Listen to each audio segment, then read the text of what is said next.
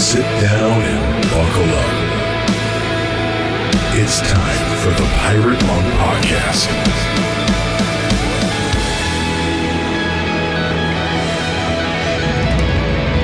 Welcome to the Pirate Monk Podcast. It is a Wednesday morning ish where I'm at. Uh, Nate is out of town doing some work in Colorado. So today we've got Rob Chettawa here in the co host chair. Hey, Rob. Yeah, hey, Ch- Chenoweth, but I, will See I'll what-. That I'll is that- that makes more sense. I'm not even going to say whose fault that was, but Yeah, I was like looking at the name, your last name, because I only have you as Rob C Oh yeah, in yeah, my yeah. contacts, no. and Well, for the listeners, we're really good friends, as you can tell. no, it's good to see your face because I, when Nate first talked about you and Justin were doing something, and I'm like, well, which Rob is it? Because I know he, he, I see him every year at the annual retreat. However, there are more Robs than any other name, I think, at the annual retreat. and I started going through the list. Is it this Rob? Is it this Rob? He's like, no, no. I'm like, oh, for Pete's sake. So it's No, good to see your face. Do I get to see it again this year at the retreat? yeah, I'll be. I'll, I will be at the retreat, um, and there are amazing Robs that show up. By the way, so shout out to all the Robs. Um, yeah, I, you know, my first year at the retreat, I I was nervous. I was scared. I felt out of place. I still wasn't comfortable in my own recovery skin. How did you end up there? yeah, I wasn't I wasn't comfortable in my body. I you know, I got I got invited the first year, said no. Second year, I said it's time. You know, it's time to take a um, to lean into the uncomfortable. Um, I had a couple of friends that uh, I had been in groups with for over a year, and they were going, and so I had some support to go through that. And I, I would just sum it up like this. Um, and I hope that everybody that listens experience this at the retreat if it's post retreat. But to be in a group of men that are living life open hearted, that are working toward a common cause, a common goal, um, have a common struggle, and can understand and relate to each other. I just, there's a sense of community that's much deeper than I've ever experienced, and- so much more than you can experience online via Zoom. So, super excited about what's to come. Jason Gray, and of course, uh, you know, Rowan Hunter, the crew. Really excited for them. Yeah, it's going to be great.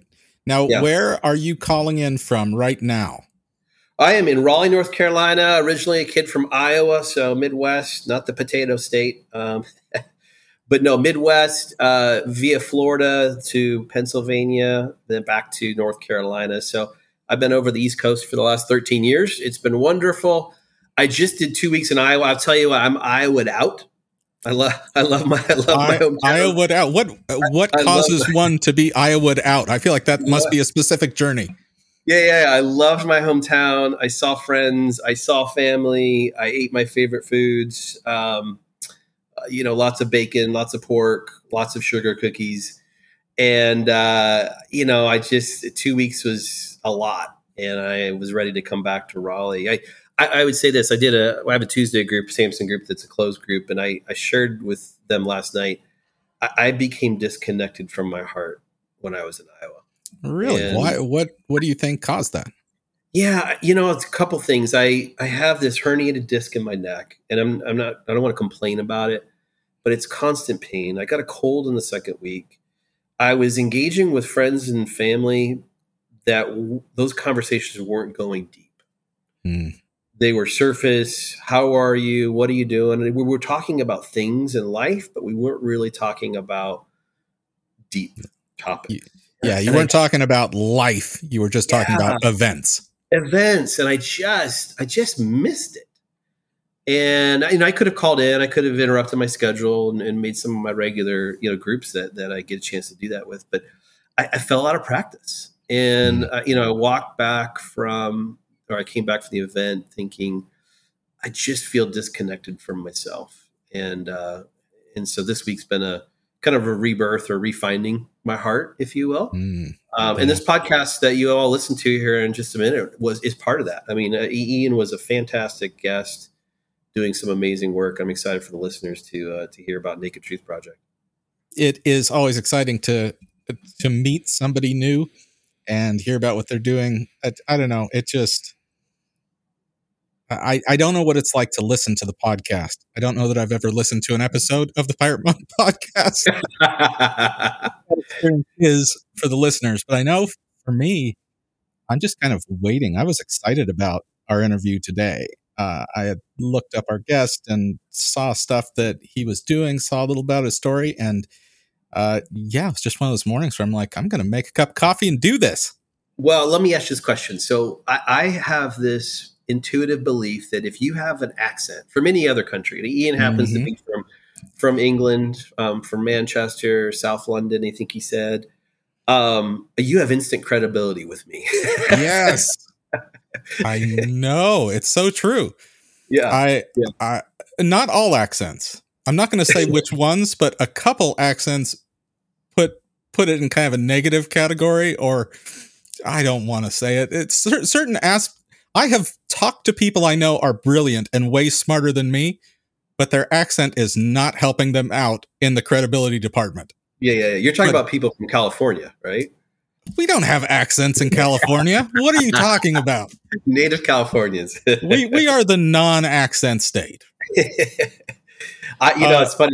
Growing up in Iowa, I thought the same thing. You know, I don't have an accent, and now you you leave for ten years, and you hear the you hear that kind of northern Minnesota draw. You hear a little bit of the Chicago twang, a little bit of the Wisconsin, um, you know, tween, you know, tweak. And so I'm mm-hmm. like, oh yeah, yeah, yeah. Iowans have accents. That's definitely true. Wow.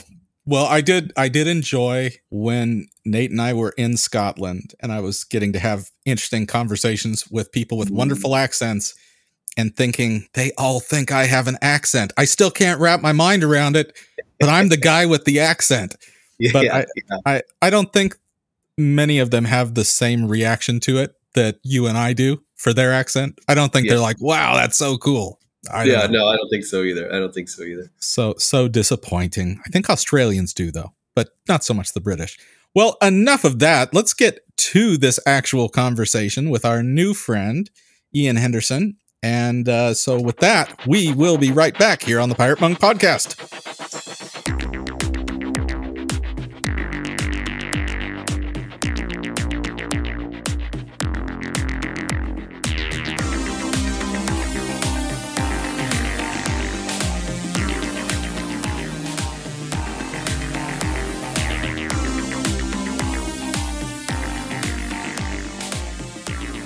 Welcome back to the Pirate Monk podcast. We get the honor today of talking with someone from across the pond from the UK. We have Ian Henderson with Naked Truth today on the show. Welcome, Ian. wow. Wow. Wow. Thanks for having me. Yeah, it's really good to join you guys. Now you you are in Manchester, and all I know about Manchester, I was taught from Morrissey. So I know that Hector was the first in the gang with a gun in his hand. Mm. That sounds like a scary place. You've been in Manchester for a long time. Tell tell me more. I don't think Morrissey gave me the full education. ah, yeah. Uh, well, Manchester is uh, I think there's a big there's a bit of beef going on between Manchester and Birmingham to see who's like the second city in the UK. Is it is it Manchester? Is it Birmingham? But uh, it's probably the one of the one of the other kind of well known cities here in the UK. Uh, probably known for football, as soccer, as you guys would call it. Um, you know, we've got a couple of big teams that uh, some people might have heard of, even in the States Manchester United and Manchester City. Um, but uh, yeah, music is a big part of Manchester's history as well, and, and a great place to live. Yeah, a good place to be. Now, have you, did you grow up there or? No. So, um, yeah, the accent you hear is not Mancunian. Man, a Mancunian accent would be a little bit more like, "All right, mate, how you doing?" That's kind of more Manchester.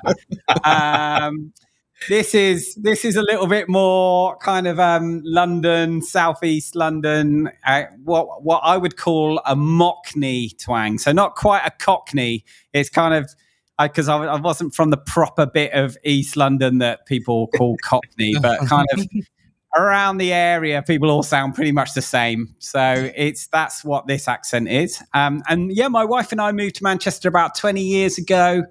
Um, and we did that out of mission actually. So we we did that to um, set up a, a project in what at the time was the most deprived kind of a community in the UK. And uh, we lived in that community for about 20 years. And we've only just recently moved away. Actually, my wife still works in that community.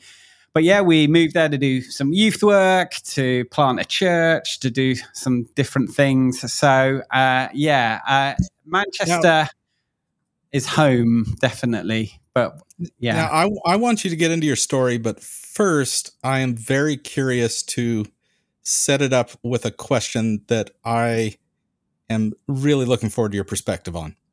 I don't watch uh, TV, but every mm-hmm. night I go to bed watching British panel shows and have for years. Okay. Great. So whether it's eight out of ten cats, eight out of ten cats does countdown, QI, all those shows, and yeah. they are some crass shows. Like here's TV. This is on television, I assume. yeah. And there is sexual innuendos constantly. There's straight up joking around about masturbation, which most people don't mm-hmm. even want to say the word masturbation, although they usually use the word wank, of course. But anyways, they're talking about masturbation. they are. And then and then I was thinking about uh, I, I was madly in love with Samantha Fox when I was in the sixth grade. And okay. I remember later hearing an interview about her, and she talked about a thing called page three, that she was a page three girl.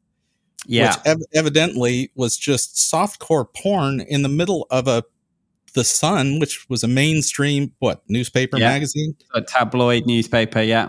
Yeah. So I thought, man, this is weird because when I have been in the UK, I have a lot of conversations with people talking about how open Americans are emotionally open. They don't mean it as a compliment. It seems to annoy most of them. So here you live in a world that is very different than ours, where there's kind of this shameless approach to sex in some ways, and yet a completely hidden aspect to it. Can you bring all that together? Make me understand the UK. okay. Wow. Uh, I don't think I've ever had this this conversation before, so let, let me gather some thoughts. Um, I mean, I guess, I guess, you know, I know Downton made it over to the US, and and so I guess there's a little bit of a, a thing that maybe is in people's mind's eye of England being this kind of prim and proper Downton type place, um, and uh, certainly there is um, a little bit of history. I think for the UK um, that that is you know perhaps uh, yeah, reserved and Victorian era is kind of famously quite, you know, people would kind of even go as far as saying prudish in the sense that um, there was some great stuff actually that went on in Victorian times around around kind of healthcare and social justice, but but it also felt like there was a lot of stuff that got hidden as well, and particularly issues around sex to the point where in Victorian times uh, tables would be covered because they thought it was uh, you wouldn't want to see the leg of a table because that might be triggering for you. Uh, well, you know, I, was, I, know tables was, always do it for me. Tables yeah, and, exactly. and knees so, look close enough to boobs, so it's fine. Arousal templates, yes. yeah. So, so this is this is the kind of background and the and and I guess the history that the UK has kind of had around sex is uh, you know maybe it, it, it has been kind of hidden and not talked about. And then of course like like you guys but very much um, i guess was the 60s and the revolution uh, and, and, that kind of happened around the 60s a social revolution was kind of birthed out of places like London. Um, and I think that was really significant for the UK. That was kind of like a, a, a choosing, a generation choosing to not want to be like their mothers. In fact, mothers wanted to be like their daughters rather than the other way around. And, you know, that was in fashion and that was in music and that was around kind of sex as well. And I think the UK hasn't looked back really from from from the 60s. It, you know, it's been about anything um, you know, would be seen as repressive, uh, uh, any kind of sort of moral kind of guidance, or uh, would be seen as as trying to hold back what was this kind of step into freedom during the 60s. In, I think would be how that was perceived. So famously, there was a lady um, in in the UK called Mary Whitehouse, and uh, she was this. Christian lady in her 60s and 70s who probably around the 70s and 80s did a lot of kind of campaigning around the sort of stuff that was on TV, you know, bad language and uh, some of the kind of innuendo you've yeah, you've talked about, and it was nothing like it is now. But you know, it was kind of the boundaries were being pushed in the seventies, um, and she campaigned about that and did sort of uh, you know, rallies and, and, things like that. And actually, what's been really interesting, although she did some really great things, I, I believe that she was a bit of a prophet in that time in lots of ways. Mostly these days, she would be laughed at. Uh, in fact, there was even a comedy kind of uh, program on during the 90s called not uh, the Mary Whitehouse Experience. And it was like these alternative comics, the type you would see on your panel shows now. Uh, and it was this kind of like, yeah, we've left that behind. That was grandma's time, this kind of prudish, you know, don't, don't talk like that, don't think like that. Uh, and it's seen as outdated uh, and all that kind of stuff. What's so fascinating is that the it feels like there's been a full circle. So what's really interesting, Samantha Fox, who you mentioned, uh, who was famous for topless photos in this mainstream newspaper, which still exists, um, and that mm-hmm. still happens. Um, and that and she, that was a, that was at like 16 years old, I think she said in that interview. Yeah, well, I guess she probably was lying about her age. They certainly wouldn't have published her being 16 because they would normally have this photo and then there'd be a little bio sort of saying, you know, this is so and so and, you know, this is her age and, where, and the town she's from or whatever. Um, uh, okay, but full, but full circle, she, sorry. Yeah, yeah, she came, she uh, did come to do interviews later on, sort of actually saying what what we normalized in that time is now kind of creating all sorts of problems today. Uh, and so, as we look at young people and we look at uh, their, particularly their access to unregulated, anytime, anywhere content uh, that is, uh, you know, as we would know, hardcore, aggressive, often abusive, often violent content.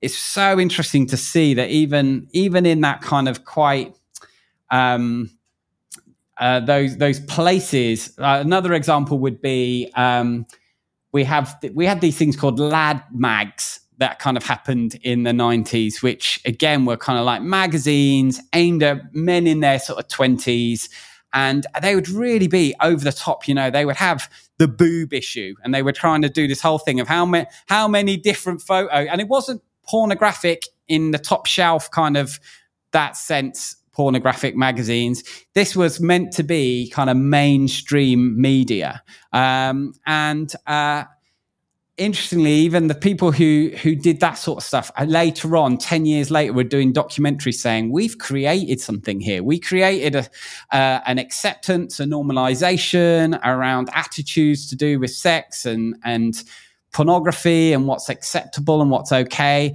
And we are now kind of reaping uh, the, some of the problems with that because we just see that young people today are are in a real mess because of it, uh, so, and it's been so really tie, interesting to see that full circle happening culturally here. Tie that in with my experience with that kind of emotionally repressed. I don't want to talk about my feelings kind of thing that I experienced over there. When you're facing a problem of something like pornography that got normalized over the decades, and mm. if people are struggling with it in a culture where you don't really talk about your struggles, that's a little bit too much. Yeah. How, how does that affect the healing process? Yeah, I mean, absolutely. I mean, we, I often talk about this idea that when I started a porn project, which, you know, isn't the sort of thing you talk to your careers advisor at school about.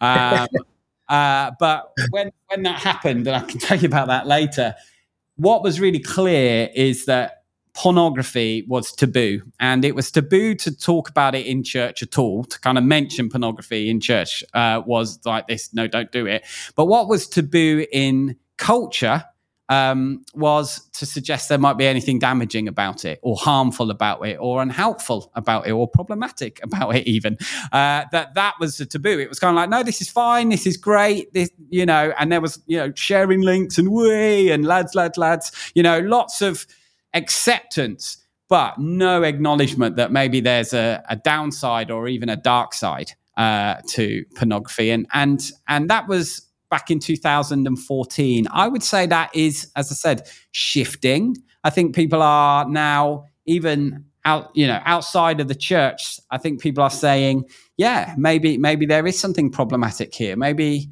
maybe porn is impacting my my relationships, or maybe it has become uh, too controlling for me and compulsive in my life. And I, I'm I'm hearing those conversations happening. Um, probably more outside the church than inside the church, actually. Um, but I think that, uh, yeah, it's a big, it's a big mountain. Uh, this yeah. this kind of thing of can we talk about right porn being so, a problem?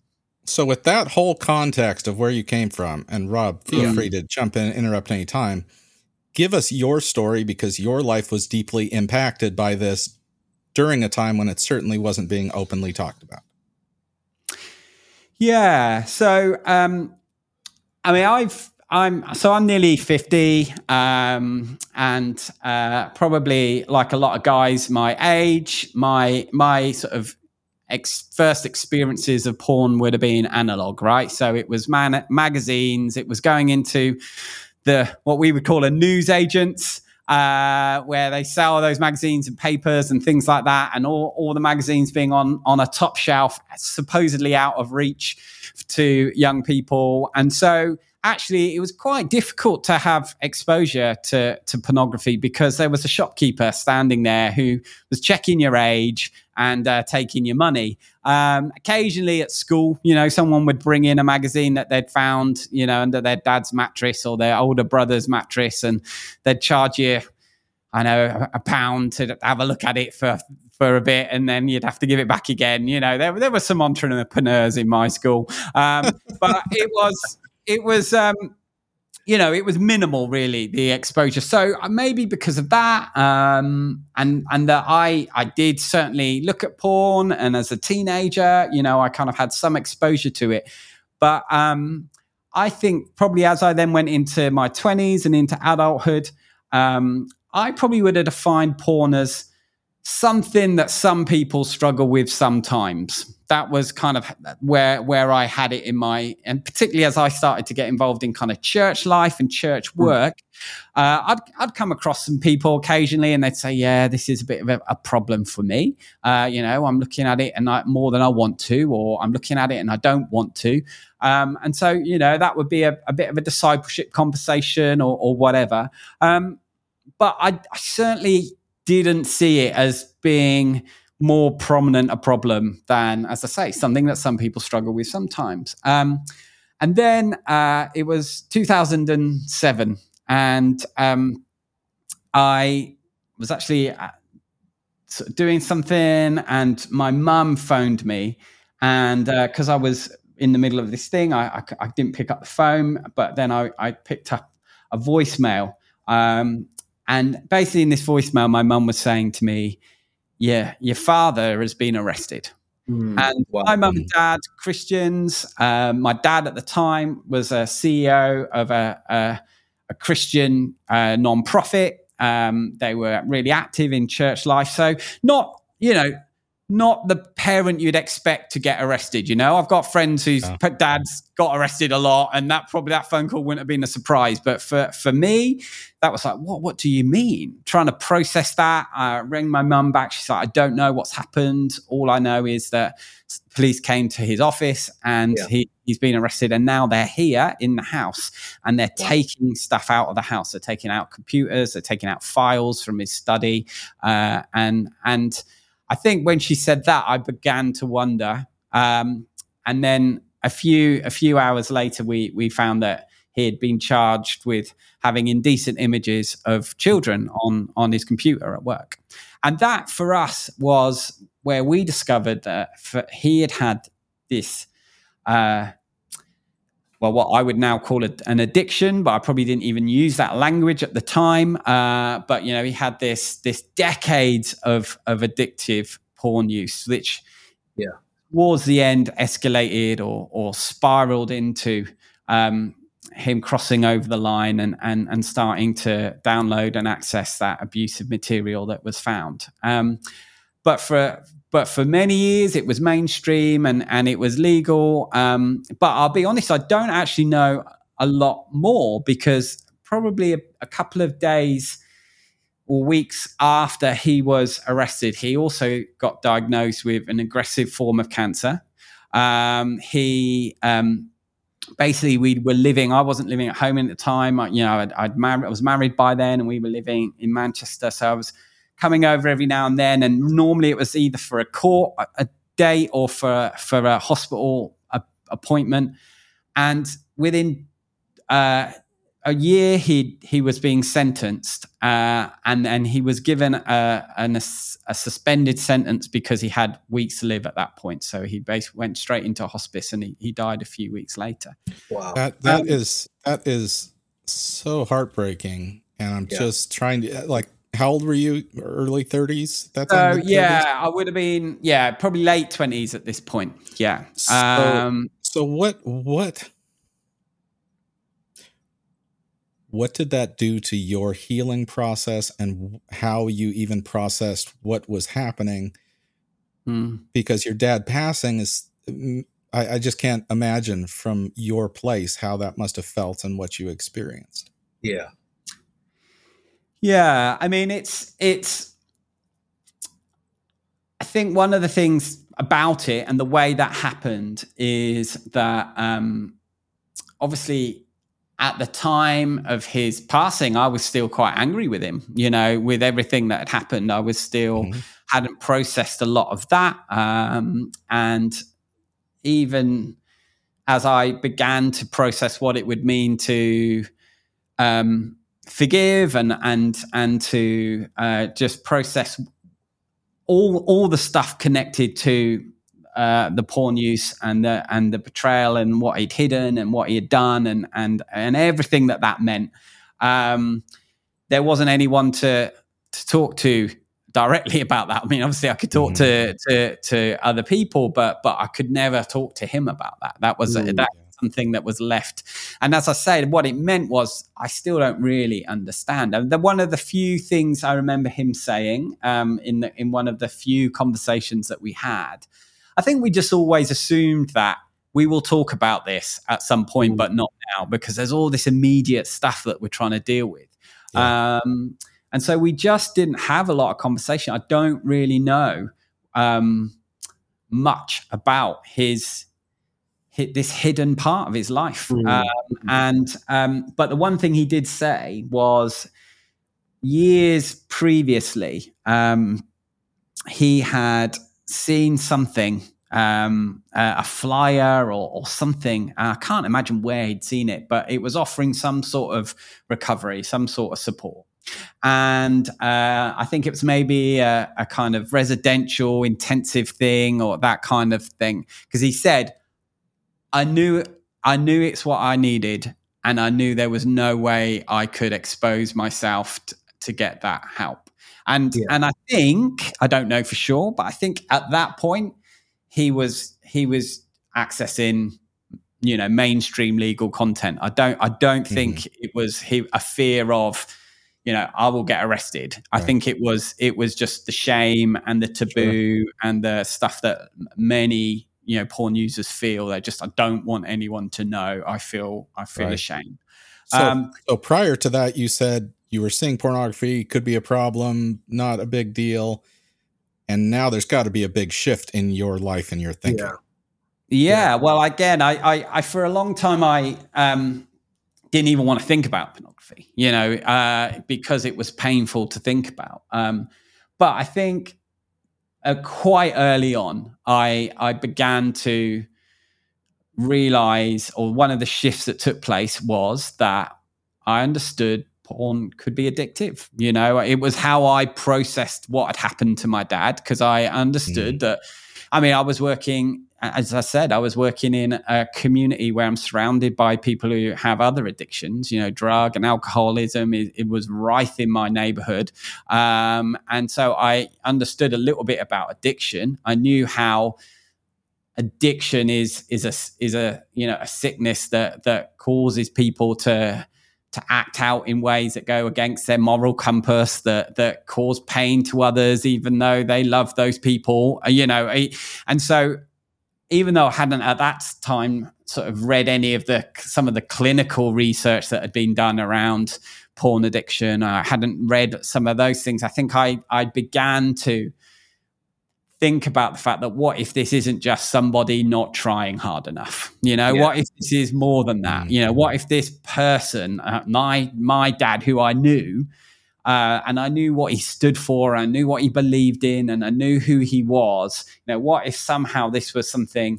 that that wasn't just a, a bad discipleship choice? That that yeah. it was more than that. And I think even just that happening was really key in helping me reframe what porn news can be for people. And and um, and I think the other key thing that happened to me uh, as I as I as as I was saying is as I began to reflect, I was thinking, what if there had been help that was accessible?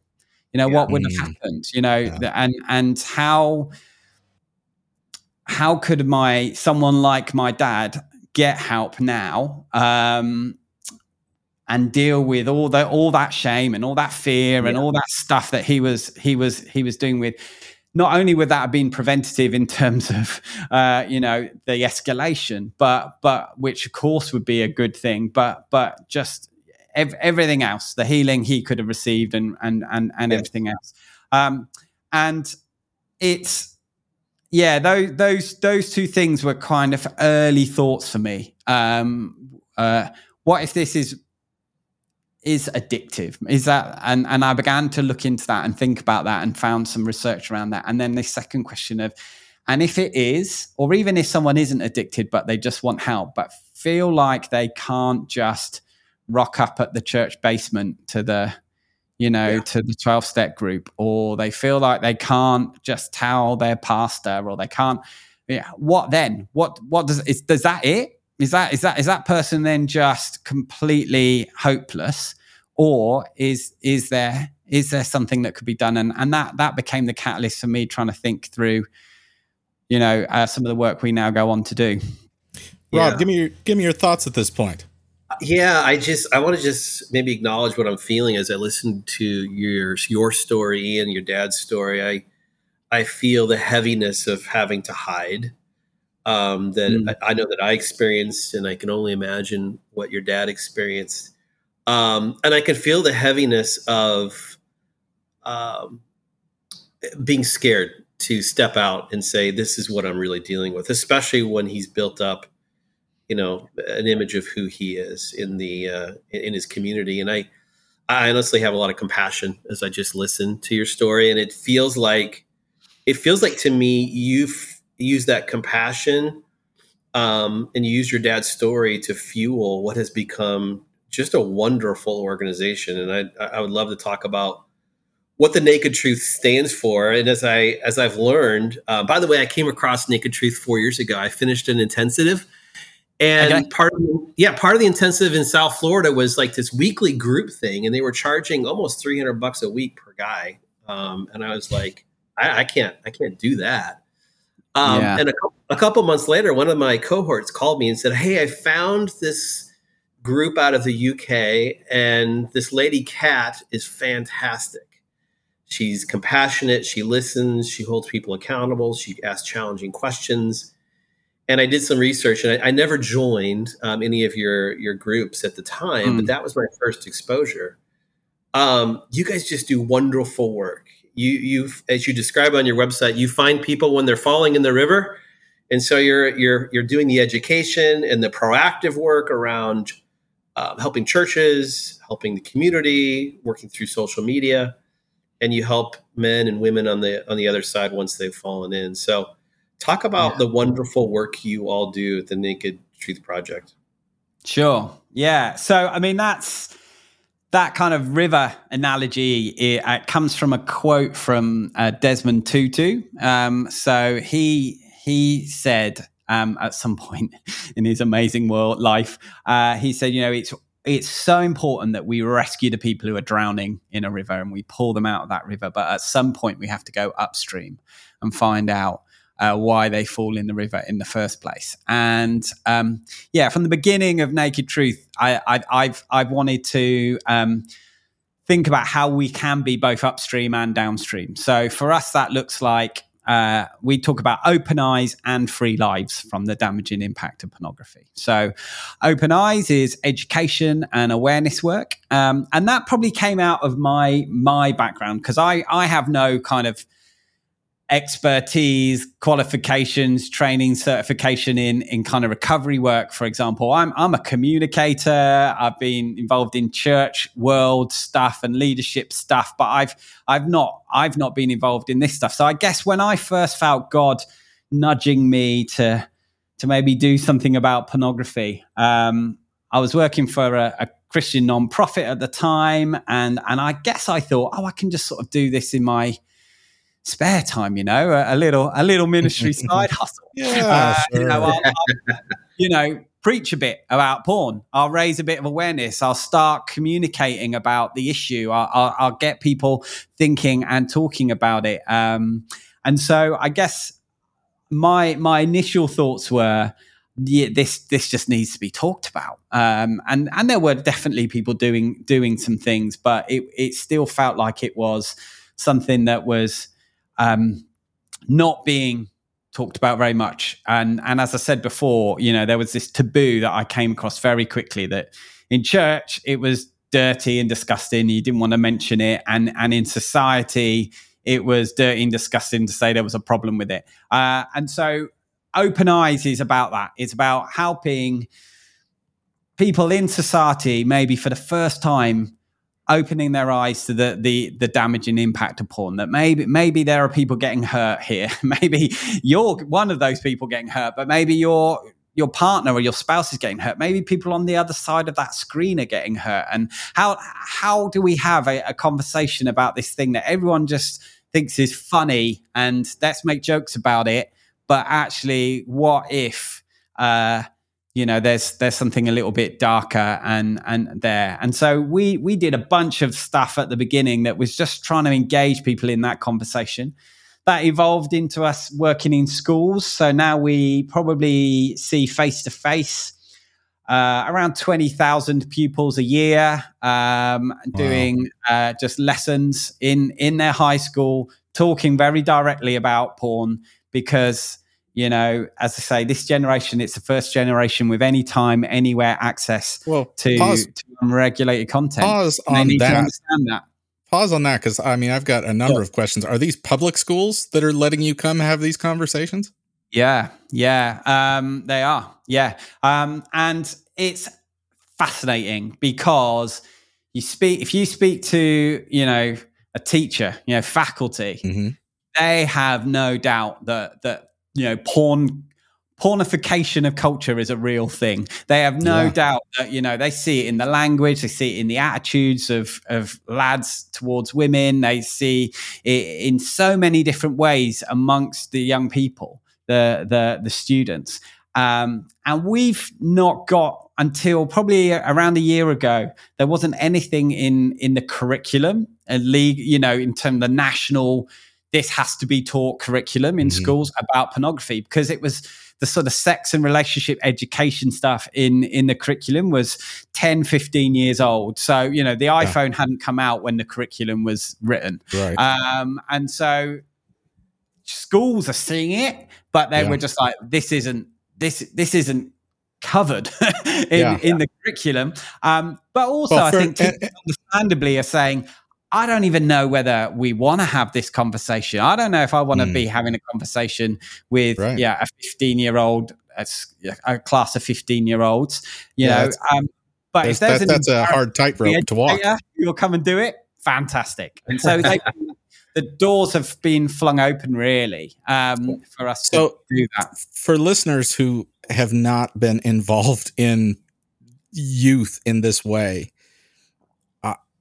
I, remember I was a youth pastor in 2000, 2001, 2002, right when kids were starting to send instant messages, chat, mm. the whole DMing thing. I don't think it was called that then was happening and porn was becoming available. Like it was the beginning of a shift. And just in those few years, what yeah. what you said, the way the things that guys would say to girls and the things that girls would accept yeah was insane to me I'm, I, I couldn't imagine being their age being a 15 year old and having yeah. the audacity to say that so it's a very big shift but then the second shift was when the girls didn't just accept that but you started to see girls also talking like that mm-hmm. uh, so how do these kids respond when you show up at their classroom you got a bunch of 15 year olds and you start saying things that yeah. they do not talk about with adults sure well i mean we we start our premise is um I mean, the lesson, one of the lessons, for example, is porn. What's the big deal? That's what it's called. Uh, so we're start we're starting from the premise that they porn is normal. One of the things we do is we'll do a kind of we use where our lessons are probably one of the few lessons that uh, pupils are allowed to get their devices out because uh, during a lesson because we do kind of loads of voting and stuff and then it all comes up on the screen and it means we can get kind of uh, confidential responses to things. So we'll ask a question on the screen like uh, when did you last look at porn? In the last 24 hours the last seven days the last three months? You know never. Um, normally um, we will see kind of 60 odd percent we'll say in the last 24 hours. Uh, and then and then there'll be kind of like another 30 or so in the last week. And then uh, you know it, it kind of goes down from there um, so one of the and and, we, and then you've got the liars, right? I got yeah, it. I'm tracking. Yeah. Well, no, no. I mean, often we're in co-ed classes, so um, and I mean, we know we know that one in three visitors to porn sites are female, but we also know, you know, there's there are probably still plenty of of girls who perhaps haven't seen porn. Um, uh, so where there is normally a mixture there, um, and uh, it's yeah, so we would start there. We would start with we accept the fact that this has become normal, that this is mm. you know, almost, you almost probably, and one of the things I would say in that is as you see that graph and you see that there's, you know, 55% have seen porn in the last 24 hours, um, but you also see there's another 30% who are saying they've never seen porn. That's really significant because you could be in either of those groups thinking you're you're you know there's something wrong with you because you're mm, in that group. Yeah. Uh, and and actually you're not. You're not alone and that's the first thing to notice. But then what we actually do is we begin to uh, break down the fact that um, just because you can look at porn just because it's there just because it's available just because it's normal uh, is does that mean that it's the best thing for you uh, and so we we kind of we make a comparison, which is is um, n- not unique, but we make a comparison to how porn is is like the junk food of healthy sex and relationships. Mm. Uh, and um, and we kind of break that down even further. So we'd say if you went into KFC and uh, you're standing there and you ask these three questions, okay? And so the first question is, is this good for my health? Um, and you know, I'm looking at my belly and I'm in my 50s and I'm going, maybe, maybe, maybe I should think twice here. Second question is, uh, you know, what's actually in this? Do I actually know what the ingredients are? Uh, how how did how did it even get made? What's in that gravy, man? You know that, that kind of stuff. Um, and then you ask the third question, which is, uh, how did it get made? What's the carbon footprint? How far did it did it come to to get here? Or all that stuff. Maybe even if you just ask those three questions: Is it good for my health? What's in it? How did it get made? Then you might you might choose to you know pass on that craving that you've got. And so then we ask those three questions when it comes to porn, and we help young people to start to think about, well, you know, what are the health implications, and we look at some of the the stuff that we know around, you know, addiction or ED, and we talk about all that stuff. Uh, but then we also say, well, what's in it? You know, what's the messaging? What's being normalized here in terms of things like um, you know, self image, the body images you're seeing. How's that affecting your self esteem? How's it affecting your mental health? How's it affecting uh, the relationships you're actually having with somebody? Um, and do you feel pressure to do things you don't want to do because of porn and and all that stuff? And then how did it get made? That's where we look at some of the kind of justice issues around some of the the big porn stuff and and the exploitation. And so we unpack all these things we don't mention faith. We don't mention you know what the Bible has to say about it because in our in our school system that's that's not appropriate. Um, we we don't have permission to do that in in that way. But um, but what we try to help young people do is is journey through in almost quite rationally the fact that just because you can, should you? And and yeah. it's really fascinating to see how young people do journey with with that actually. Um, you know, we've got young people. I don't know if you, I mean, I've got a daughter, one of my daughters is 15 and she's choosing to be a vegetarian at various times. It's a bit on and off, but she's choosing to be a vegetarian, not because she doesn't like a bacon sandwich, uh, a bacon butty, as they would call it in Manchester, but because there's a kind of she's saying she's saying no to something she likes because she wants to say a bigger yes to something else which is the environment and animal welfare and some of that stuff. You know she understands there's there's a journey that goes into that that packet of bacon that that she she wants to do something about that's environmental uh, and animal rights and all the rest of it.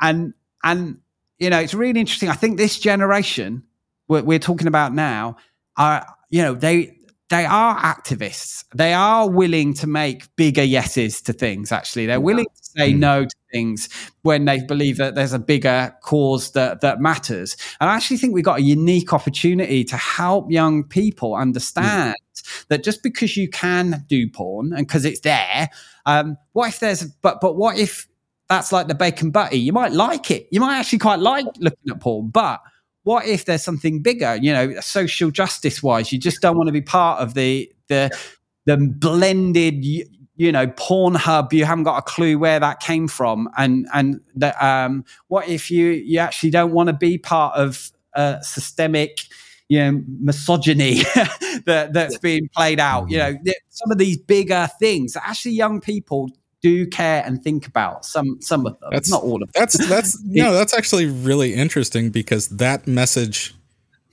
that message and method of saying no to porn probably works better for the 14 to 25 year olds right now than it would for a 45 year old and what a great way to tap into that because you're right. They they want to cause. They want to feel like they're doing a bigger thing. Yeah. Yeah. And that's that's yeah, amazing. well, right and, and that, sorry, just to say, I think also interestingly, 10, however long we are, 2007, the iPhone came out, right? So, however many years ago that was. Interestingly, even now, I think uh, the digital natives are sort of going, hmm, is this helping us? They're like, yeah. they're they're in it, they're immersed in it, but they're yeah. starting critique it. I'm I'm seeing. I don't know if if you are. And so even beyond porn, even just the why some of the wider stuff, I think some are starting to say, "Hang on a minute, is it what's this doing for me?" And and I think that's a, a good question that they're asking. Well, Ian, I want to I want to bring that same thought process that you're introducing early into schools with teenagers, and I want to I want to connect it to the mission of of what you're all doing at Naked Truth to mm. help those that have fallen in the river. Um, and I'm I'm going to read you just one sentence from the uh, one one of the group's uh, homepages. This is I think whole life recovery.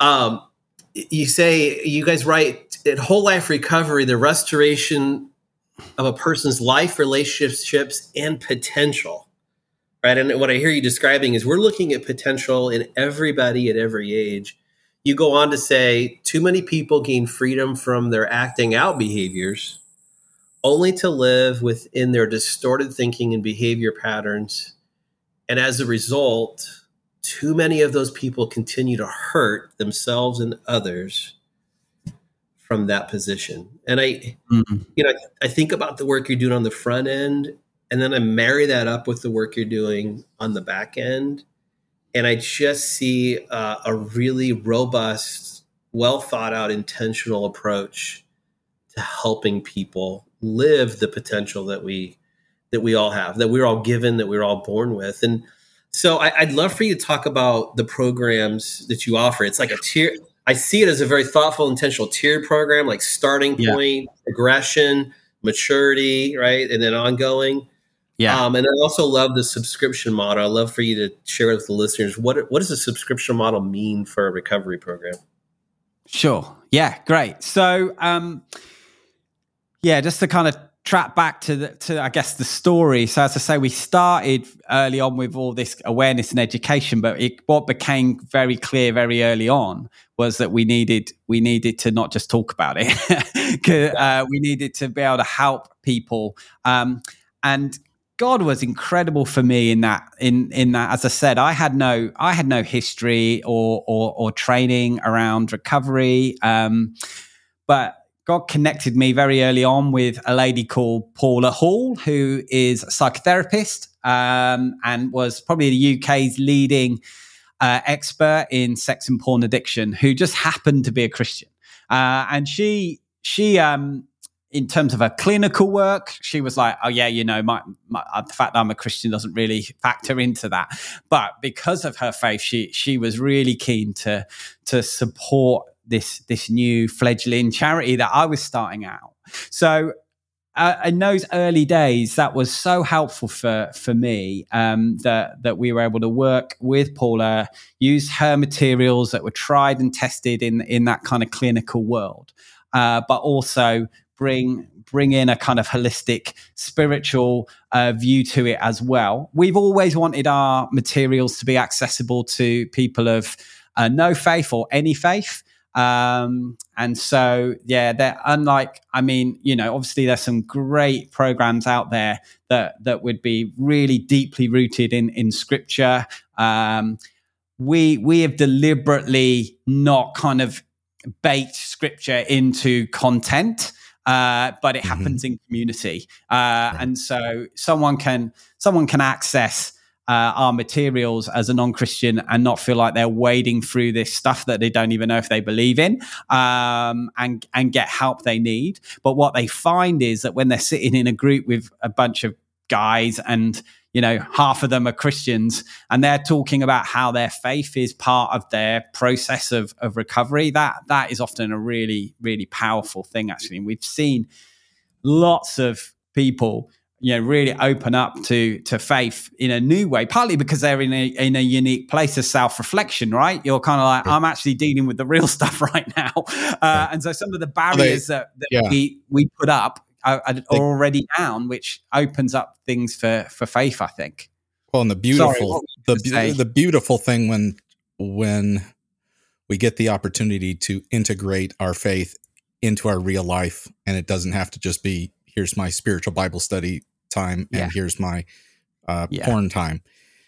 Uh, so what what about for people that don't live locally? Does this does this program and getting involved work for people like I don't know in the United States of America? Yeah, I mean, and and that was um, absolutely directly connected to this this point then that um, um, I made about my dad you know, of here's a mm. guy who doesn't want to turn up to a group, right? Uh, um, for for whatever reasons. And so one of the things we thought of very early on uh, was the same technology that is creating anonymity and accessibility and actually affordability for the porn industry can be used to create anonymity, accessibility, and affordability to those looking for help. And so we we ran our first groups back in 2014 on this platform that no one had ever heard of called Zoom. Don't know if you've ever come across it. It's like this kind of video thing where people can see each other and talk to each other at the same time. It's amazing. Um, but I mean, obviously we know it now, but at the time, no nobody knew but what it was. But it was it was incredible for for our groups because it meant that guys were literally joining support groups while sitting in their car at lunchtime um, via Zoom and there was people in different parts of the country or even the world uh, in the same group as them uh, and nobody knew they were in this group. They could join a group because they they didn't have to find one that was within a few miles of their house. They it, none of that mattered because it was it was happening online. But also it it just meant that the model we had was that that we could make it free or or whatever as well. And so that was really key. And and and it was my initial response or my initial answer to that that question of you know what what if there's someone like my dad who the idea of somebody um, they know finding out was just too much at, at, the start. And so we ran uh, those groups for a number of years and then um, we've we've kind of built on that over the years. So now we have a few different things. Um, everything happens online. So yes, in the US, you can join a group in, uh, and and our team are based all around the world um, as well. We now have uh, a team of around uh, 13 trained, certified coaches and counselors um, who who run uh, groups and programs. We have p- groups for men and for women, um, and um, we have groups for users but we also have groups and programs for partners and spouses of users as well. And so what what we offer is um, uh, initially it's normally an eight week support group where you, it's it's kind of you run through the materials that Paula Hall had developed, uh, and that that runs for eight weeks, uh, and that's called Click to Kick, um, and that's free. Um, and then beyond that, then for users, we have uh, this subscription model, which is um, called Whole Life. So when someone has some a relapse strategy and a bit of a plan in place, and they kind of feel like they're they're kind of working through being sober. And actually the questions change. It's not about how do i stop but it's all it's much more about well how do i start? How do i start to rebuild my marriage? How do i start to rebuild my my faith and my life uh, beyond this? Um, that's a lot of what whole life is. And whole life is um, so that costs uh, i think it's 50 pounds. So what's that? 40 bucks or something a month. Um, and um, you can join groups. There's groups on different times during the week, and you can join as many of those groups as you want during the week. Uh, and that's kind of like a, a more like a 12 step in the sense of you turn up and you'll see who turns up the same time as you but that's facilitated by one of our one of our, our trained team um, and then similarly for partners we have a kind of similar journey as well. So there, there's there's kind of stuff that they can they can do initially um, and then there's kind of the ongoing subscription support where and then we also offer one-to-one counseling and couples counseling and things like that uh, in, as uh, on top of those things. But I, that's all online. Yeah so i love I, I really do. I, I love the idea. I love the concept. And, and i love what you described for whole life you know, and I, I, had to make the same decision at some point. I was like, I'm so focused on stop doing that it's time for me. And I remember almost the exact time and moment. It's time for me to start becoming. Yeah. Right? And I had, to, and I made this shift of what does becoming look like? Um, you know, someone, a friend of mine described recovery transitions into, into discovery.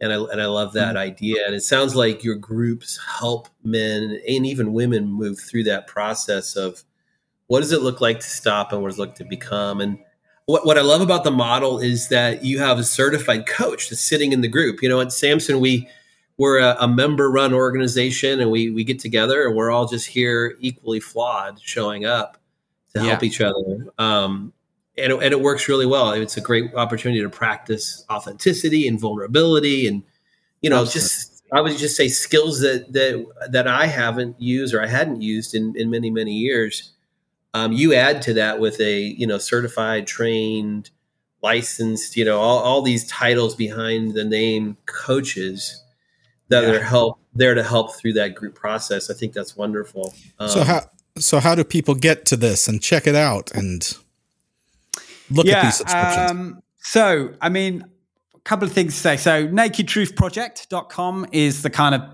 starting point. So, if you want to find out about us, if you want to find out about particular programs, best place to start would be nakedtruthproject.com. Um, I mean, one of the things I would say is where uh, that that click to kick program that I mentioned, that kind of initial eight week program, we that is facilitated by um, people that we train but aren't aren't trained certified coaches. They're people who are just like i've got a story i want to make a difference. So we kind of train them to use the materials and, and lead those groups. And and so we call those people associates. Uh, so we train them. So there may be listeners here are going um, I'd, I'd love to be involved at that level. Uh, you know, I'd love to help others, and I know you guys are doing that through through Samson. But if there may be people who say, actually, this is something I'd love to be involved with as well, kind of check out that associate sort of stuff. There's there's ways again that you can find out about how you can help us lead some of those groups. Um, and we're even trying to train people to go into schools and, and do do that work in schools for us as well, or or run a you know on a university campus, run an awareness meeting where we'll give you materials so you can just grab grab a load of guys or uh, some friends in your dorm room and uh, just start that conversation about why is porn harmful. And we've got videos and resources that can can stimulate those conversations. And so we've got different ways that people can get involved. It, it's not just um, if you're looking for support for yourself or or um, if maybe you're a partner but but actually if you want to be part of the the team in in trying to change things as well there's ways people can find out about that too Before you wrap this up, I want to ask one more question that gets back to the story. yeah You experienced an incredibly traumatic time with what happened with your dad and then losing your dad and then not being able to resolve a lot of questions. What Mm. has it felt like to save your dad over and over again in the lives of these other people? Hmm. Um, what a great question, and thanks for framing it in that way. Um, yeah, I'm not. I, I'm not. I'm. I'm. I mean, if my honest answer would be, I've that has been my heart and my intention. Uh, I I don't know if I'm always very good at um, acknowledging the reality of that. So, Mm. uh, thank you for for helping me do that. Mhm. It's an incredibly beautiful thing. It feels healing to my heart Mm. just to, to Yeah. have that being a part of this ongoing story. Well, Yeah. we've Yeah. we've spent enough time that we're just going to wrap it up. We we don't have time for a closing segment, so that's fine. Uh, listeners, send us your questions, your thoughts, your criticisms, uh, your inappropriate jokes to piratemonkpodcast at gmail.com. Uh, I would talk about the retreat, but I think this probably is coming out after the retreat. So I hope you had a good time at the retreat last November. Uh, I don't know, Rob. Is there anything else we have to talk about? This is Nate's part. No. I don't. I don't do this. Ian, thank you for your work. Um, thank you for the redemption, the redemptive work that your team is doing. Um, I, I love the model. It's affordable, it's accessible, and I my encouragement to the listeners is if you need more structure and you need some coaching along the way, spend some time with uh, Naked Truth Project. Yeah. Thanks for inviting me, guys. It's been really great chatting to you both. And folks, I'm Aaron. This is Rob, and Ian. and we are your pals today here on the Pirate Monk Podcast. Arg. The Pirate Monk Podcast is produced by members of the Samson Society. Send your feedback or questions to piratemonkpodcast at gmail.com. Please give us a five star review on iTunes and share the podcast with a friend. For more information, please visit samsonsociety.com.